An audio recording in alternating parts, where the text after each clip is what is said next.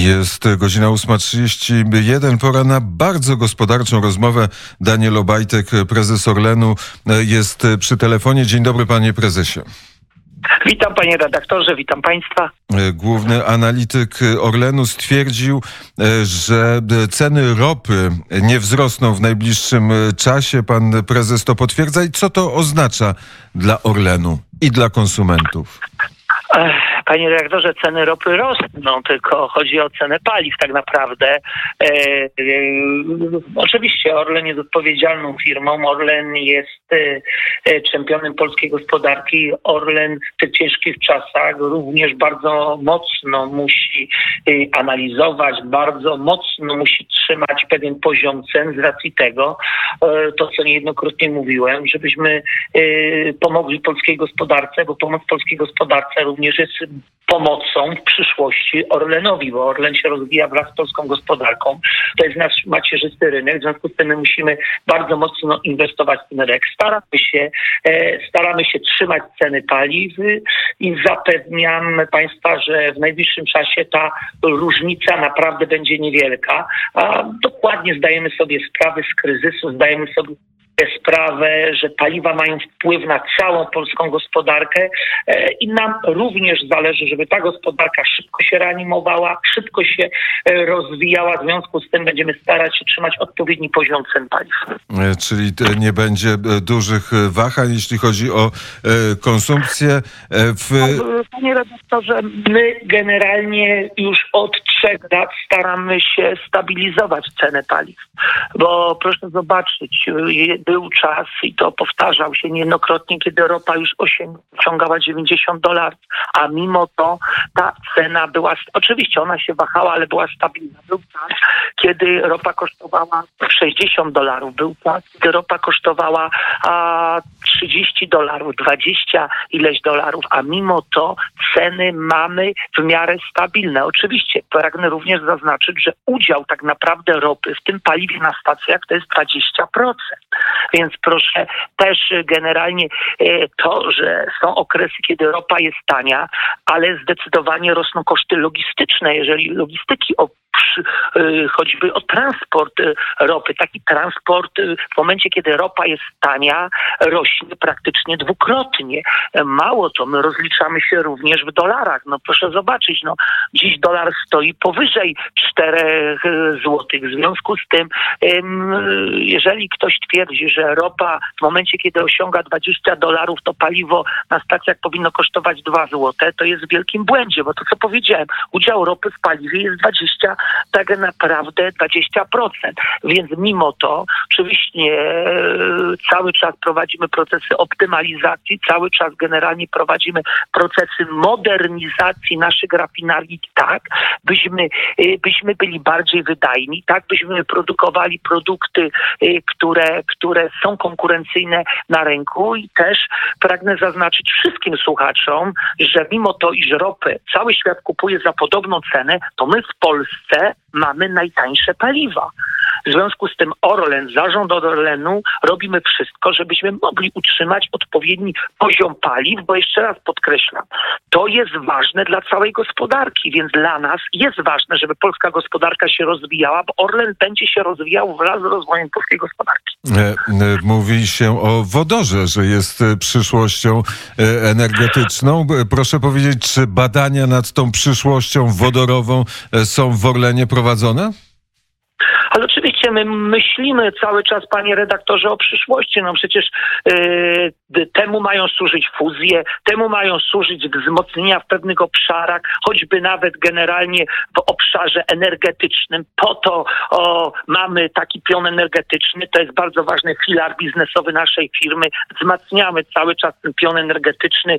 Temu miała służyć akwizycja e, energii. Jeżeli mówimy o przemysł petrochemiczny, również wzmacniamy przemysł petrochemiczny, bo doskonale sobie zdajemy z tego sprawę, że za 10, 15, 20 lat będą samochody napędzane albo energią elektryczną, albo wodorem. Więc my, myśląc o żywotności naszego koncernu na następne 20, 30, 40 lat, już musimy pracować nad alternatywnymi paliwami, bo to, co powiedziałem, przerób ropy przesunie się bardziej na petrochemię.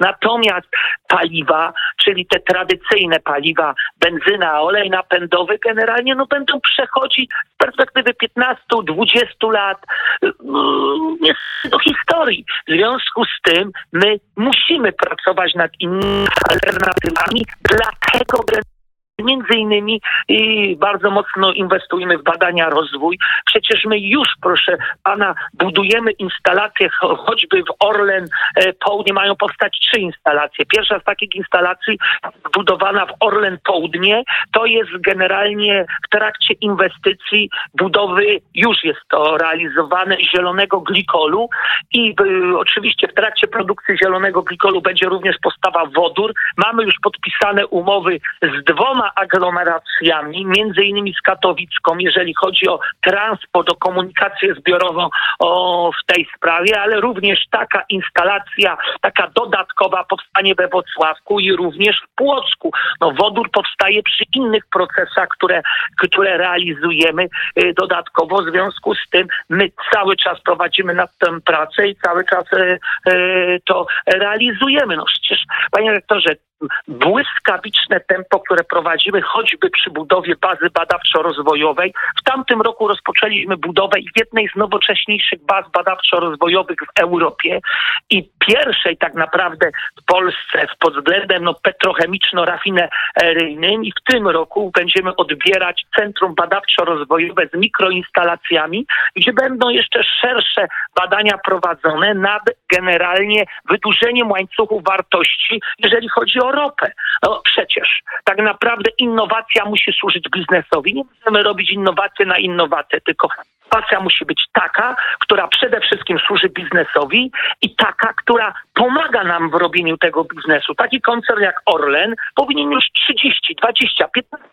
temu mieć centrum badawczo-rozwojowe i to centrum badawczo-rozwojowe napędzałoby tą firmę. A dziś są problemy, bo dziś wchodząc w nowoczesne technologie, w nowoczesną produkcję trzeba kupować bardzo drogie licencje, które nie zawsze jeszcze ktoś ma chęć ci sprzedać. W związku z tym my musimy mieć same tak zwane know-how, tą wiedzę na to, byśmy mogli generalnie dalej I, inwestować i, i dalej się rozwijać. I taka wiedza teraz w Orlenie powstaje? Oczywiście ona cały czas powstawała, tylko jest kwestia, miała pewne granice. No, one się badania kończyły y, gdzieś tam w mniejszych laboratoriach albo gdzieś y, za którejś z politechniki. Natomiast już później, by je testować na mikroinstalacjach, nie było takiej możliwości, bo nie było tych mikroinstalacji. W związku z tym y, to nie jest kwestia opracowań. No przecież y, badania nie polegają na tym, żeby opracować, całkowicie porobić dokumentację, niedokumentację, próbne analizy, no, powinniśmy iść dalej. No, powinniśmy zacząć faktycznie e, robić badania i wdrożenie tych badań. To jest ważne, żeby kończyć wszystkie badania e, badaniem na mikroinstalacji i wdrożeniem tego później w procesie produkcyjno-rozwojowym, tak by to optymalizowało koszty i rozwijało firmę. No. Już nie możemy robić badań dla badań, no bo to jest to jest, to jest oczywiście oczywiste, panie e, prezesie. A teraz powiedzmy o tej fuzji e, z Energią. Jakie ma zyski z tej fuzji Energa, a jakie zyski ma Orlen? E, panie redaktorze, no, my nie możemy mieć spółek na zasadzie takiego podsowieckiego układu. Tu gdzieś spółeczka, tam gdzieś spółeczka, to co niejednokrotnie mówiłem. I, I my generalnie nie możemy realizować planu europejskiego, że tak, tak naprawdę mamy być yy, państwem, który ma być zapleczem do pozyskania a, ludzi do pracy, czy też inne. My musimy bardzo mocno rozwijać firmę, a rozwój firm naszych może iść, powinien być w dwa jakiś sposób. Pierwsze przez inwestycje i to Orlen robi. Wydał około 5,5 miliarda w tamtym roku na inwestycje, w tym roku planuje około 8 miliardów plus jeszcze akwizycje. E, I generalnie rozwój jest i poprzez inwestycje, i poprzez akwizycje. I dlatego my Polsce musimy, my już kończymy w Polsce z tym takim układem, tu spółka, tam spółka, bo z perspektywy warunków polskich to są duże spółki, ale z perspektywy gospodarki europejskiej to są małe spółki, a małe spółki nie mają możliwości inwestycyjnych, dlatego budujemy koncern multienergetyczny, łączymy się nie dlatego, żeby być wielki, tylko dlatego, żeby mieć kilka filarów swojej działalności. I przecież my jako Orlen mamy ten pion energetyczny. Więc mając ten pion energetyczny, inwestując choćby y, w elektrownie gazowo-parowe, które inwestujemy, bo jesteśmy przecież jesteśmy czwartym producentem energii, to kupiliśmy grupę Energa, bo uważamy, że tu nastąpią pewne połączenia komplementarne. Proszę zobaczyć, to przecież sam niedawno powiedziałem, y, y, że będą rozwijać się inne alternatywne paliwa, choćby nawet energia elektryczna, która będzie stosowana w samochodach. No w związku z tym my nie możemy się obrażać na postęp cywilizacji techniki, bo możemy się obrazić i nie zrobić biznes, ale musimy inwestować. W związku z tym inwestujemy w ten pion energetyczny, a inwestowanie w pion energetyczny również idzie poprzez akwizycję grupy Energa. Najbliżej nam jest do grupy Energa, ponieważ Orlen w swojej strategii inwestuje w niskoemisyjne źródła wytwarzania, y, czyli inwestuje i farmy wiatrowe na Bałtyku i farmy wiatrowe na lądzie. Związku z tym, a Energa posiada w swoim portfelu około 35% energii OZE, czyli tej odnawialnej. W związku z tym tu mamy pewne połączenia. Tu mamy połączenia z tym, że też Energa ma fajny, kilka fajnych projektów inwestycyjnych, ale nie miała na to środków. My mamy na to środki. Bo pragnę zaznaczyć, że przez 4 lata wypracowaliśmy 23 miliardy złotych zysku. Te Więc mamy na to środki. Ale z energią też e, przychodzą rozmaite problemy. Na przykład elektrownia w Ostrołęce. Energa była zaangażowana kapitałowo w, budy- w budowę elektrowni węglowej w Ostrołęce. E, Teraz są decyzje, żeby elektrownia powstała, ale żeby była to elektrownia gazowa. Już są... Tak, to są nasze decyzje już, y, jeżeli, panie redaktorze. Na pewno po Ostrołęce powstanie elektrownia i w żaden, to jest pewne, ale jeżeli biorąc pod uwagę naszą strategię, biorąc pod uwagę kierunki naszej firmy, a to są emisyjne i zeroemisyjne, e, jeżeli biorąc pod uwagę e, z całym pakietem klimatycznym, biorąc pod uwagę z polityką Unii Europejskiej w tym zakresie, biorąc pod uwagę, e, jeżeli chodzi o możliwości finansowania tej inwestycji, bo my możemy chcieć tam budować elektrownię węglową, tylko nie znajdziemy żadnego funduszu, żadnego banku, który mógłby nam udzielić w takim zakresie finansowanie tej inwestycji. To nie jest, że my się obrazimy na cały świat, tylko my musimy iść zgodnie z trendami, zgodnie e, z pewnym, z pewną strategią, którą mamy w grupie. W związku z tym po wielu analizach uważamy, po przyjęciu odpowiednich ścieżek, e, odpowiednich e, analiz wyszło, że zdecydowanie lepiej opłaci się inwestować w tym miejscu, w tym miejscu podkreślam, w elektrownię gazową ponieważ w tym miejscu musi być elektrownia, która będzie regulacyjna tak naprawdę, a większą możliwość regulacyjną zapewnia nam elektrownia gazowa. Ale oczywiście ta inwestycja, która została rozpoczęta, częściowo, generalnie będzie wykorzystana do budowy elektrowni gazowej. Czyli będzie trzeba... Ej. Czy coś trzeba będzie zburzyć i kiedy ta elektrownia gazowa powstanie? Panie, że nie będę się wypowiadał, czy coś trzeba będzie zburzyć, czy nie. My na pewno generalnie będziemy realizować wszystko, żeby ona żeby ona e, i tutaj nagle wkradła się e, wkradło się coś do rozmowy z prezesem Danielem Obajtkiem. E, Co to jest? Nie, nie, e, nie udało się zide- zidentyfikować, więc e, spróbujemy e, ponownie połączyć się z e, prezesem e, Danielem Obajtkiem. Zobaczymy, zobaczymy e, gdzie jest coś uszkodzone. I wracamy do rozmowy. Daniel Obajtek, prezes Orlenu, jest e, przy telefonie ponownie. Dzień dobry, panie prezesie. E, Na, Witam ponownie. nasza rozmowa została przerwana na pytaniu, kiedy będzie dokończona budowa elektrowni w Ostrołęce? Tak, no to co powiedziałem, planujemy około 2024 y, rok. Oczywiście cały czas trwają z wykonawcą w tym zakresie e, rozmowy. Panie redaktorze, to co zapowiadałem, zapowiadałem, że e, w momencie, kiedy przejmowaliśmy grupę Energę, że miesiąc po przejęciu wskażemy, jaki będzie nasz kierunek. Wskazaliśmy kierunek, rozmowy dalej e, trwają generalnie. No i oczywiście tu będziemy starać się ten proces jak najszybciej zakończyć i jak najszybciej przekierować jak gdyby procesy inwestycyjne właśnie e, w elektrownię gazową jest, e, to jest e, przejęcie grupy Energa, ale ważniejsze, nie wiem czy ważniejsze z punktu widzenia biznesowego, ale na pewno bardzo ważne jest przejęcie przez Orlen Lotosu. Na, jakiej, na jakim to jest etapie? Czy już Unia Europejska i Komisja Europejska wyraziła zgodę na połączenie dwóch koncernów paliwowych w Polsce? Panie redaktorze, ten rząd, e, pan e, premier Mateusz Morawiecki, pan premier Sasin i również ja, jak skromna osoba, robimy wszystko, żeby ten proces generalnie e, jak najszybciej się zakończył. To jest bardzo trudna fuzja. Nie trwają trzy albo cztery lata. Y, my ten czas to już jest dwa lata, a generalnie jesteśmy praktycznie na finale. To już jest tak naprawdę e, finał. To jest tytaniczna prasa, to jest masę analiz, to jest e, przekonywanie komisji do swoich racji. To są warunki zaradcze, to są o naprawdę tysiące stron różnych dokumentów, analiz oddziaływania nie tylko na gospodarkę w Polsce, ale na gospodarkę nisko. No, już pragnę zaznaczyć, że Orlen przychód ma 40% z rynku polskiego, 60% z innych rynków poza Polską. W związku z tym to jest bardzo trudny proces. Nad tym dziesiątki ludzi, dziesiątki ludzi, e, setki tysięcy stron różnych dokumentów, analiz. No, e, kto, kto w tym nie siedzi, nawet by sobie nie zdawał sprawy, ile tego jest. No, wszystko, wszystko się bada, nawet poziom koncentracji myjni przy okazji, no po prostu wszystko. Yy, więc prostej. Myśmy przedstawili warunki zaradcze yy, Komisji Europejskiej.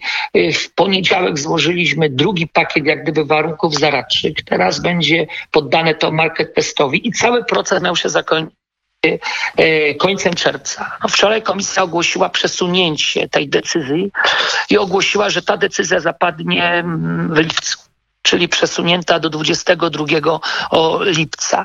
To jest dobra wróżba z racji tego, że no, gdyby komisja miała wydać decyzję negatywną, no to po prostu wydałaby tę decyzję w czerwcu. To jest dobra wróżba. My oczywiście cały czas rozmawiamy z komisją, cały czas następne analizy potwierdzają bronimy swoich tez, które uważamy, że są słuszne, ale to nie jest tylko kwestia naszej obrony, ale to jest kwestia i, i biznesowych, prawnych, y, są, to są generalnie różne ekspertyzy ekonomiczne, e, które, które, które zlecamy.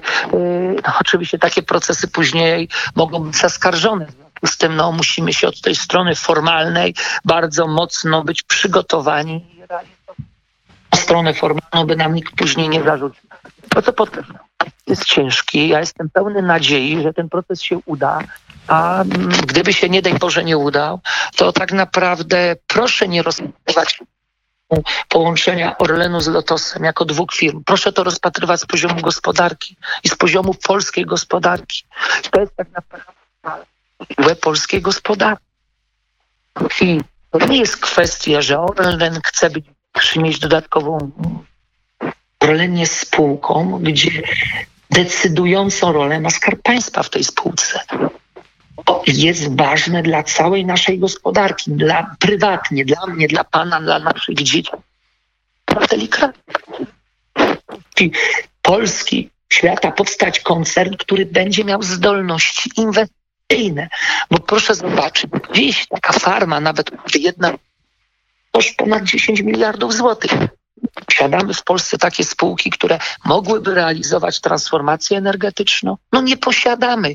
I dzięki kiedyś skorzystali z taniej energii, chęci stworzyć koncern multienergetyczny, który będzie miał oddziaływanie na naszą gospodarkę, czyli na nasze codzienne życie. I to nie jest sprawa ambicjonalna Daniela Obajtka czy innych, tylko to jest racja nasza, racja stanu, racja Polski. My musimy doprowadzić do takiego połączenia, bo w takim połączeniu drzemią największe oszczędności, największa optymalizacja, wspólny zakup ropy. Bardziej będziemy się liczyć na rynku międzynarodowym, jeżeli ten wolumen zakupu ropy będzie większy. Tu chodzi o Polskę, panie redaktorze. Tu nie chodzi o ambicjonalne dążenie PKN Orlen i moje. Tu chodzi o Polskę. Więc jeżeli miałoby się to nie udać, to po prostu byłoby to złe dla polskiej gospodarki, ale powiem panu jedną rzecz. W życiu się nie poddam. W życiu się nie poddam.